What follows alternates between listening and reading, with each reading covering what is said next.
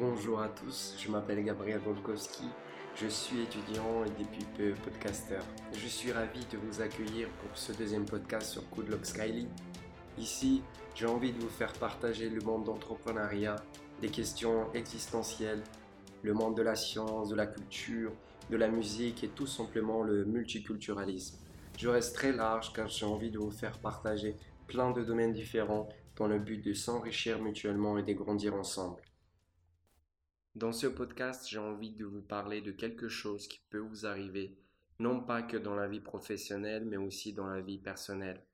Je me demande souvent pourquoi il y a des gens qui réussissent et d'autres non, avec les mêmes problèmes dans le développement d'un nouveau produit, dans la création d'une nouvelle boîte ou d'un service qui répond aux besoins de la société.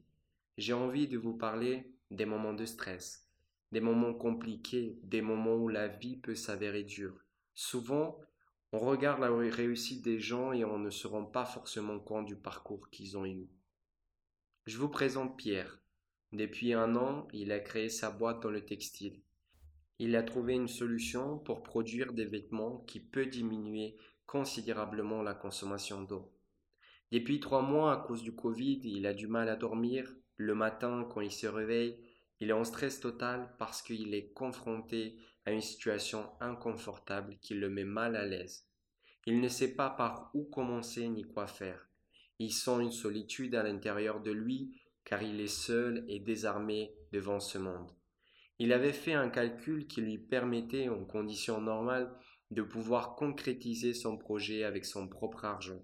Il a voulu un autofinancement, mais la situation change et il faut s'adapter aux nouveaux défis. Il a commencé à demander des prêts bancaires, demander des subventions. Il a fait des collectes de fonds, mais ça ne suffisait pas. Il a failli abandonner, mais grâce à sa persévérance, sa confiance en lui-même et en son projet, il a pu surpasser cette situation difficile.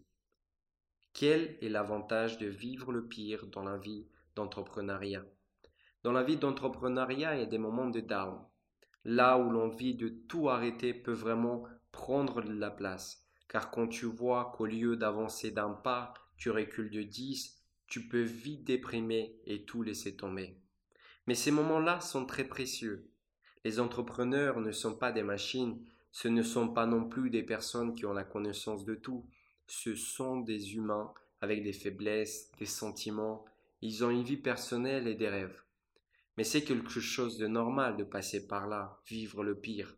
C'est quelque chose de précieux et du bien pour l'homme, car c'est là qu'on peut progresser et innover. L'entrepreneuriat peut être considéré comme une course à pied, mais pas n'importe laquelle. J'ai déjà fait un marathon. Mon rêve, c'était de courir 42 km dans la plus belle ville du monde. C'est le rêve de beaucoup de personnes de pouvoir courir une telle distance, de pouvoir passer la ligne d'arrivée et d'avoir la fierté de l'avoir fait. Mais tout n'est pas si simple. Il faut s'entraîner dur de nombreux mois, s'imposer une hygiène de vie très stricte, éviter les blessures, suivre un plan, s'adapter rapidement en fonction de notre ressenti et des obstacles qu'on rencontre. C'est ça la vie d'entrepreneuriat, c'est de pouvoir être endurant et adaptable sur une longue période. L'avantage de vivre le pire, c'est d'apprendre à gérer l'échec le plus tôt possible cela permet d'aller plus vite quand d'éventuels problèmes plus grands arrivent. Savoir gérer l'échec rapidement et trouver des solutions peut rendre un projet rentable par la suite. Il existe plusieurs phases dans la vie d'un projet et à chaque phase des risques deviennent de plus en plus grands. On va prendre un exemple qui peut parler à tout le monde. Imaginons qu'on s'est trompé sur la conception d'un prototype final d'une voiture électrique et qu'on a su gérer temps ce problème avant qu'une production massive soit mise en place. C'est un grand échec, certes, mais ça évitera un plus grand échec car les voitures ne se seraient pas vendues et par conséquent, aucune entrée d'argent n'aurait été possible. Henry Ford, Thomas Edison et bien d'autres entrepreneurs ont eu des échecs plus ou moins grands au début, pendant et à la fin de leur carrière. Henry Ford disait que l'échec nous procure l'opportunité de recommencer plus intelligemment. C'est ça le comportement adopté face aux pires situations. L'échec et le succès font partie de la même boucle, c'est-à-dire qu'il faut essayer, échouer, de nouveau, essayer encore et encore jusqu'au point de réussir. Je pense qu'il faut s'inspirer des grandes personnalités, car on peut vraiment apprendre grâce à d'autres personnes qui sont passées par les mêmes étapes que nous. Le temps dédié à la lecture et au déchiffrement des erreurs des autres ne sera pas un temps perdu, mais sera un temps gagné. Car au moment où vous allez vivre le pire, vous allez rebondir plus rapidement. Ce temps, c'est un tremplin, un tremplin de l'échec vers le succès. Quand on vit le pire, on peut développer certaines compétences qui seront utiles et qui vont transformer les échecs en succès au fil du temps. Sans cette logique, on ne peut pas vraiment tirer profit des échecs. Je vais vous donner trois axes sur lesquels je pense qu'il faut se concentrer quand on vit le pire. Le premier axe, laisser le temps agir. Il y a beaucoup de gens qui rêvent que leur projet décolle directement et qu'il puisse se réaliser. Ça, c'est de la magie. C'est du bullshit. En réalité, il y a très peu de gens qui arrivent sur une durée très courte à générer de l'argent et à avoir un projet viable et fiable en même temps. Bien sûr, quand je dis qu'il faut laisser le temps, il faut agir avec le temps. Il faut être l'allié du temps. Les projets qui ont un objectif sur une courte durée n'ont pas cette intelligence de mûrissement. Quand on prend le temps de travailler sur un long terme, c'est plus réfléchi et les chances d'aboutir à quelque chose sont plus grandes. Pour ce premier axe, il ne faut pas oublier qu'il faut prendre son temps et laisser le temps agir. Précipiter les événements va souvent bloquer les gens et les décourager. Le deuxième axe que je vous propose, c'est avoir une vision. Cela veut dire de penser loin et très grand, car les limites peuvent nous ralentir, voire nous assommer.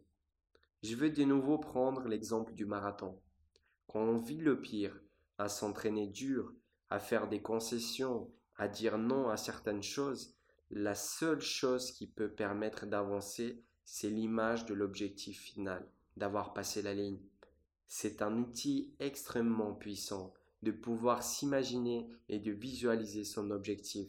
Ça permet de comprendre mieux les enjeux, de rendre plus concret l'objectif et d'avoir plus de motivation car l'objectif est personnel et il ne viendra pas de ton entourage. Pour ce deuxième axe, il faut s'ouvrir l'esprit pour pouvoir s'ouvrir de nouvelles portes. Le troisième axe que je vous propose, c'est analyse, action adaptation. C'est une étape primordiale. En cas d'échec, il faut prendre du recul vis-à-vis de celui-ci. Il ne faut pas aller chercher la perfection directement. Mon professeur de sciences d'ingénieur nous disait on ne peut pas être parfait, mais on peut être irréprochable. On peut être irréprochable dans la manière de traiter un échec. Il faut l'analyser. Il faut faire un plan d'action. Vous le faites. Si ça marche mal, vous essayez de nouveau, vous adaptez ça d'une autre manière et vous continuez d'améliorer jusqu'à ce que ça marche. Les trois axes sont interconnectés. On ne peut pas utiliser qu'un seul axe, il faut utiliser les trois. Avoir une vision, mais sans action, n'est qu'un rêve. Avoir qu'un plan d'action, mais pas une vision bien définie, peut vous ralentir. Avoir du temps, mais pas de plan d'action, ni de vision peut vous rendre inefficace. Je peux vous conseiller de vivre le pire, car souvent le pire peut déboucher à vivre le meilleur. Merci beaucoup pour votre attention. Je vous souhaite une belle journée et je vous dis à la semaine prochaine pour un nouvel épisode. À très bientôt.